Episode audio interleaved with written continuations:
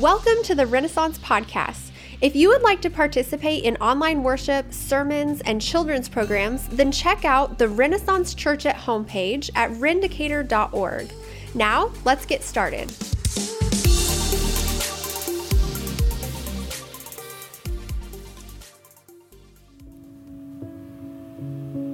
So the disciples have been separated from Jesus.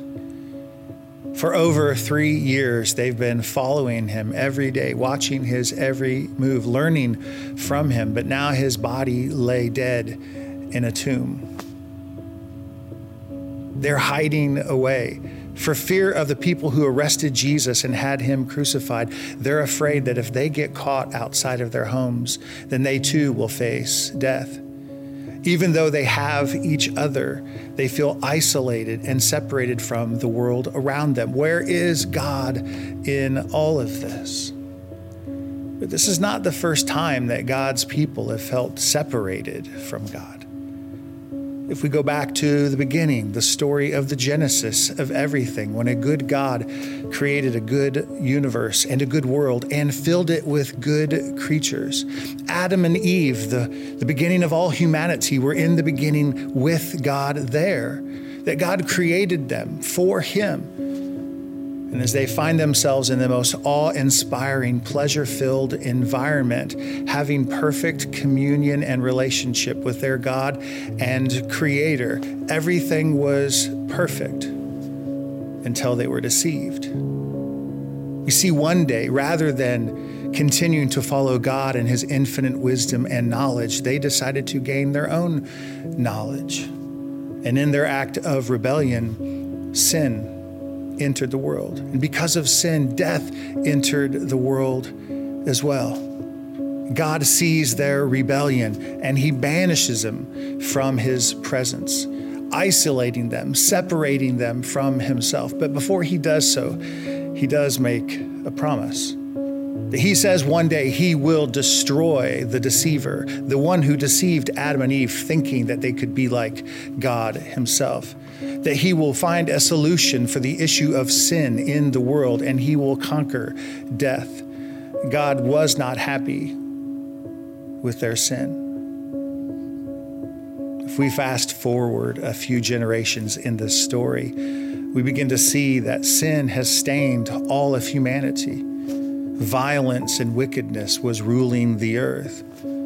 God looked down upon his creation and saw the cruelty and the malice by which humanity was living, and he decided to start over. And so he pronounced judgment onto the world, and in the judgment of a flood, he began to destroy all of his creation. But in a moment of grace, he chose a man, Noah, and his family, and saved them. He placed them inside of an ark. And so when the waters of judgment came upon the earth to drown every living thing, they were lifted up above the judgment. They had been saved. We learn that God can save his people. There's another story that we can read in the Old Testament where God's people, the nation of Israel, had found themselves enslaved and in bondage in a country called Egypt under the rule of a wicked king, Pharaoh. They cry out to God for a rescuer, for a deliverer, and God sends Moses to rescue them. After a series of miraculous events, Pharaoh finally relents and lets God's people go. As they make their way out of Egypt into the desert to follow God into the promised land, Pharaoh has a change of heart. He musters his army and sends them in hot pursuit after God's people. As God's people are leaving, they find themselves hemmed in between the waters of the Red Sea on one side and the Egyptian army behind them. They are stuck. But God moves in a great way. He opens the waters of the Red Sea. God's own people cross through on dry ground. And when the Egyptian army followed them in pursuit, God stayed his hand. He pulled his hand back and the waters come crashing down onto the Egyptian army and drowned them all. God had saved his people once again. I can almost imagine Peter and James and John and the other disciples thinking about these stories as they find themselves hidden away in safety. At some point, 2 women come into the room with them. These women were followers of Jesus. They were known and trusted. They had left earlier that day to go to the tomb to pay their last respects to Jesus. And when they arrived, they saw the entrance of the tomb was open. They looked inside and did not see the body of Jesus. Confused, wondering if somebody had stolen the body of Jesus, an angel appeared to them and said that Jesus is not there among the dead because he is alive. These women are telling these stories to the disciples, and fear and confusion is swirling around, and no one knew what to think about all of this. Has Jesus' body been stolen? Pontius Pilate ordered Roman soldiers to guard the tomb. Who would risk their own life to get past Roman soldiers and steal a body? Is Jesus alive? Is that even possible? I mean, God has done some miraculous things in the past, but has he done this? Peter was one of the disciples first chosen by Jesus to become one of his followers or apprentices. Peter was a strong man, a bold man. In fact, he was so bold at one point when the disciples were in a boat out on the lake and they saw Jesus walking by on the water. It was Peter's boldness that asked him to say to Jesus, "Please ask me to join you on the water." But even fear can make bold and strong men do weak things. You see, on the night that Jesus was arrested just a few days ago, Peter had denied knowing Jesus. He denied being one of his followers and friends. In fact, he did it not once or twice, but 3 times. And on the 3rd time, Jesus was watching Peter do it.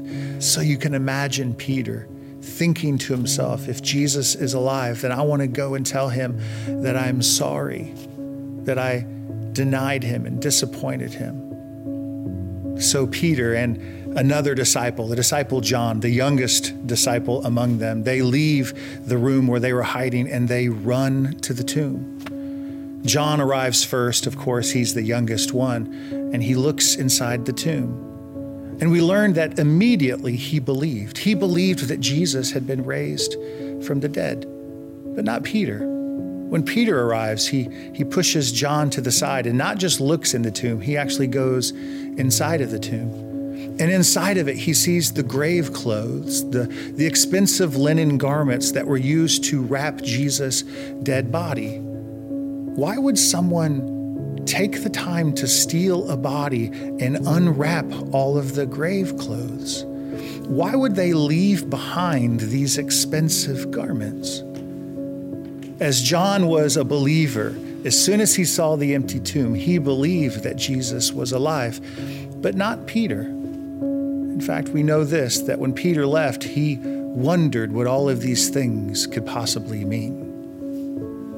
Maybe Jesus is alive. Maybe somebody stole his body. Peter doesn't know, but he knows this. He is confused as to what has taken place. You and I, we find ourselves in situations like this all the time. God, if you don't explain to me what's happening, I don't think I'll ever know. God, if you don't come and speak to me now in this moment, then I don't know how I'm going to move forward. God, if you don't say something to me, I don't know how I can continue to live. This is where Peter had found himself. As day turns to night and darkness sweeps across the city, the disciples find themselves hidden away again for safety behind locked doors. And suddenly, immediately, Jesus appears to them, and he sticks out his hands and says, "Here, look at the holes in my hands where they nailed me to the cross." He points to the side where he'd been pierced, and he says these words to them in a traditional greeting. He says, "Peace be with you." And this was more than just a simple greeting. Jesus was pushing back against the confusion, the clouds of confusion and fear. Jesus had showed up.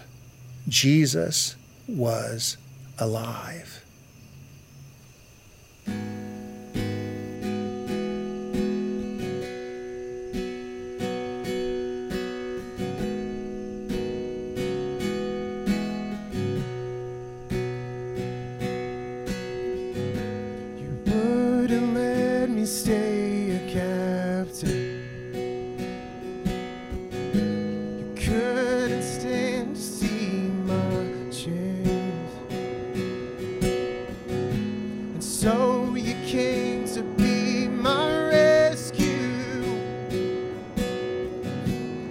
part the waters in my way. And Jesus, you are my deliverance from death to life, from dark to light. And Jesus, you show me what freedom is. You called my name. Broke my shame. You are my deliverance.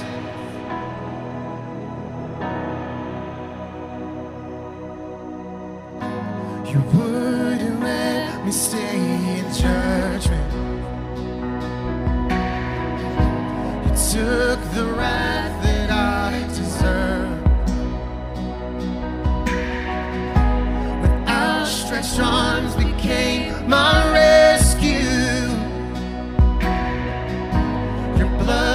told me what I'm worth.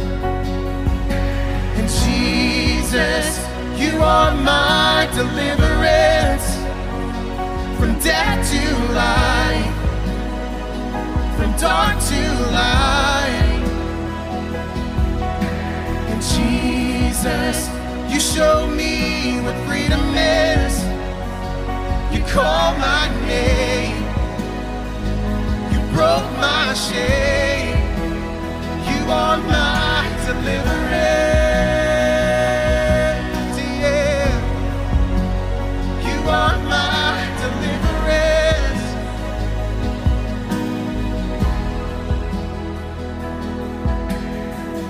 deliverance. Your love defeated the enemy. Your love defeated the enemy. Now there is victory ahead of me. No looking back, there's no looking back. Your love defeated the enemy. Your love defeated the enemy. Now there's victory ahead of me. There's no looking back, there's no looking back. Your love defeated the enemy. Your love defeated the enemy. Now there's victory ahead of me. There's no looking back, there's no looking back. Your love defeated the enemy. Your love defeated the enemy. Now there's victory ahead of me. There's no looking back, there's no looking back. Yeah. No, there's no looking back.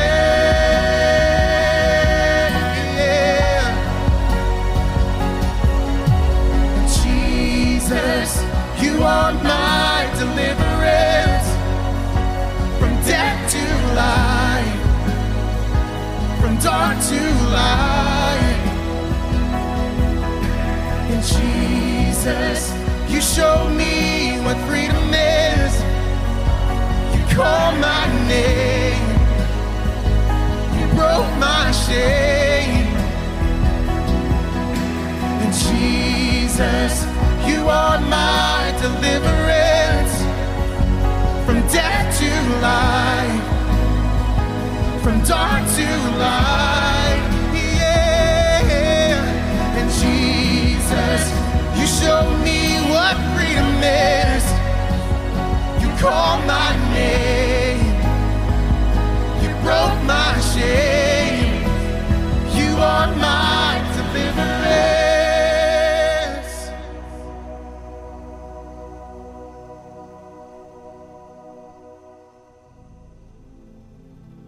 So Jesus is alive. When Peter, James, and John, and the rest of the disciples saw him, it changed everything. They stopped living in fear. They took the story of Jesus and his resurrection and began to tell all of their brothers and sisters in the faith. But there was another man, a man named Paul, Paul the Apostle, we call him. He's responsible for writing almost all of our New Testament in the Bible. But he wasn't a follower of Jesus. In fact, Paul opposed the story that Jesus was alive. Whenever he heard of any of the people telling the story that Jesus had been raised from the dead, he would persecute them, that he would bring violence to them. That is, until one day he met Jesus himself. Face to face, he had an encounter with Jesus. And from that point forward, his life was never the same either. Paul had been trained in the study of the Old Testament. He knew the stories of God and his people. And now he took it upon himself, inspired by God as well, but to go and tell the people of the world who Jesus was and what his resurrection meant for them.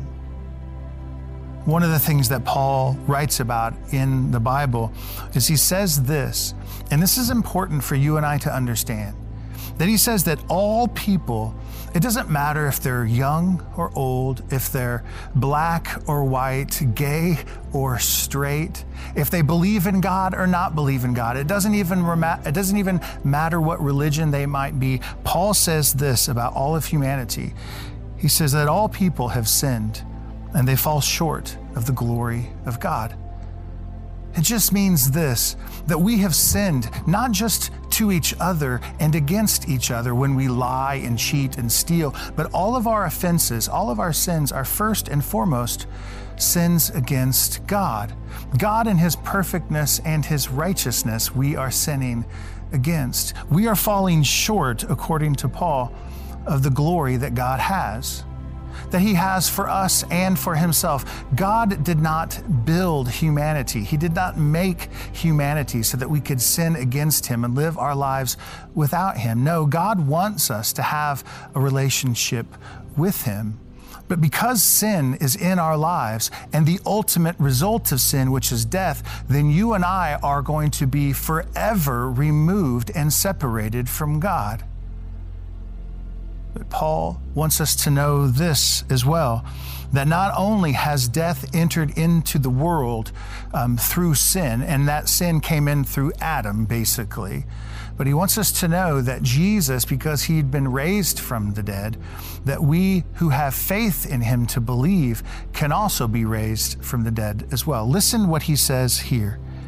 He says, "For as in Adam all people die, so also in Christ shall all be made alive." What does that mean? It simply means this, that you and I naturally are born into the sins of Adam, that we come by those things naturally. We don't have to be trained or taught how to sin. We just do it. But God has created a way for us to overcome sin, and that is through his son, Jesus. You see, Jesus is the Son of God, that he came to earth, and through God's plan of conquering death and dealing with the issue of sin, Jesus took his perfect life. Jesus never sinned when he lived. And he took that perfect life and he laid it down as a sacrifice for us on the cross. And in some miraculous way, some supernatural way, God placed the judgment or the penalty of sin upon his son, Jesus. Where you and I deserve the punishment of sin, Jesus took that sin upon himself and took that punishment upon himself as well. And when he died, they buried him in a grave. But on the third day, God raised him from the grave, which just means this, that God accepted Jesus' sacrifice for us. No longer now must we go and face death and judgment and eternal separation from God. Jesus had bore the punishment for our sin on our behalf. And not only that, Jesus has given us, by faith when we believe in him, the presence of his Spirit, that God's Spirit dwells inside of us. It is the seal of our salvation, and he is with us always. I need you to hear this. Those of us who are in Christ Jesus are never for a minute of any day separated from God. And Paul wants us to understand that as well. And he says these words, that there is nothing, in fact, that can separate us from the love of God. In our world right now, we can imagine the feelings of isolation and separation as the world endures this pandemic of COVID-19, that we have been socially distancing ourselves, keeping our shelter in place, staying at home, only going to the grocery store for needed necessities. And that isolation and separation can wear upon us. But I need you to know this, that we are not separated from God in this. Because of Jesus, we have the nearness and closeness of God through His Spirit. He says this, "Who can separate us from the love of Christ? Shall tribulation or distress? Shall persecution or famine or nakedness or danger or sword?" No, basically he is saying there is nothing that we can encounter on this earth that can separate us from God and His love. No, we would be conquerors, is the language that Paul uses. We are conquerors through Jesus. "I'm convinced of this," Paul writes, "that neither death nor life, rulers or angels, things present nor things to come, no powers, there's no height, no depth, nor anything else in all of creation that can separate us from the love of God." That's the story of Jesus. The Bible tells us that God so loved the world, His own creation, that He sent Jesus to it. And that if anyone would believe that Jesus had come, that He was the Son of God, that He died on a cross for their sins, that He was raised from the dead, that if anyone believes in that, that they would gain eternal life. You see, death is not the end for us in Christ. We will live this life and we will die. But afterwards, we will be raised from the dead. Paul talks about the resurrection of the dead. Jesus was raised from the dead, the first among all of those who would be raised. You and I have the hope of being raised from the dead as well. Let me finish with this one thought. Peter, when he went to the tomb and he saw all the evidence that Jesus was alive, he struggled to believe. So before we send a condemning glance his way and say how stupid Peter must have been, Can we pause for a moment and consider how many times you and I sometimes just dismiss God even though the evidences are all around? How many times has God saved us and rescued us? How many times has He protected us and provided for us? How many times has He benefited us because of His great love for us? With the stress of our world today, the fear and the anxieties that are going around, it is easy for us to fall into fear and confusion and worry, just like the disciples did. But when they found out that Jesus was alive, when they realized that God had saved them through Jesus Christ, that He had delivered them out of their sins, rescued them from eternal death into eternal life with them, they rejoiced. No amount of tribulation or struggle in this earth separated them from that truth. And so I want to challenge you that in this time, in this world right now, we must not lose sight of that truth. We must not lose sight of that truth, that God loves us and Jesus has come to save us. And we might feel separated. We might feel isolated, but I assure you, we are not. You can imagine that sunrise on that Sunday some 2,000 years ago. It gave light to the empty tomb. They saw that Jesus was raised from the dead. May you and I look to the sunrise that we see every day and remember that Christ has risen.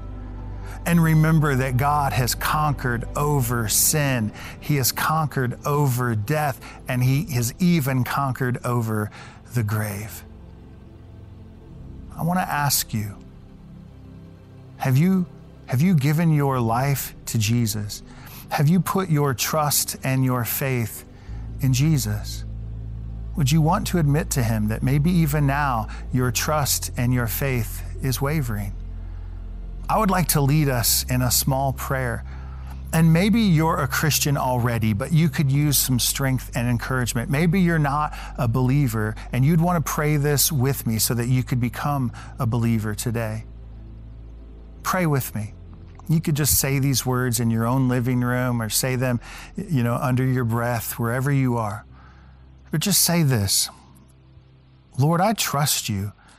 I trust you in your way. That if I continue to follow my own path and my self-serving desires, and if I keep trying to focus only on my troubles and my struggles, God, I'm going to lose sight of who you are. So God, I want to focus upon you. I want to put my faith and trust in Jesus. God, I believe that Jesus is your son, that he came to earth, that he lived a perfect life, that he died upon a cross for me. He bore the punishment of my sin, that he was buried in a grave, and God, you raised him on the third day. God, today I want to put my trust in you. I surrender my life to you. God, I thank you. Amen. So I want to thank all of you for joining us as we celebrated Easter and the resurrection of our Lord and Savior Jesus this year online. If you're one of those people who prayed that prayer with me to receive Christ as your Savior, would you reach out to me? I'd love to see a note from you. Just send it to prayer@rendicator.org. Tell me who you are, that you prayed that prayer to receive Christ. And I want to reach out to you, and I want to resource you. I want to give you a Bible if you don't have one. I want to pray for you. And I just want to tell you how proud I am of you. God certainly loves you. Well, thank you all for joining us. I pray that you have a great rest of the week. In Jesus' name. Thank you for listening to the Renaissance Podcast. I hope that God has spoken to you through this message and that you're encouraged to continue pursuing Him. If you would like to get connected with what's going on here at Renaissance, then find us on social media or visit us online at rendicator.org. Remember to check out the Renaissance Church at Home page for online worship, sermons, and children's programs that are being offered during the COVID-19 outbreak.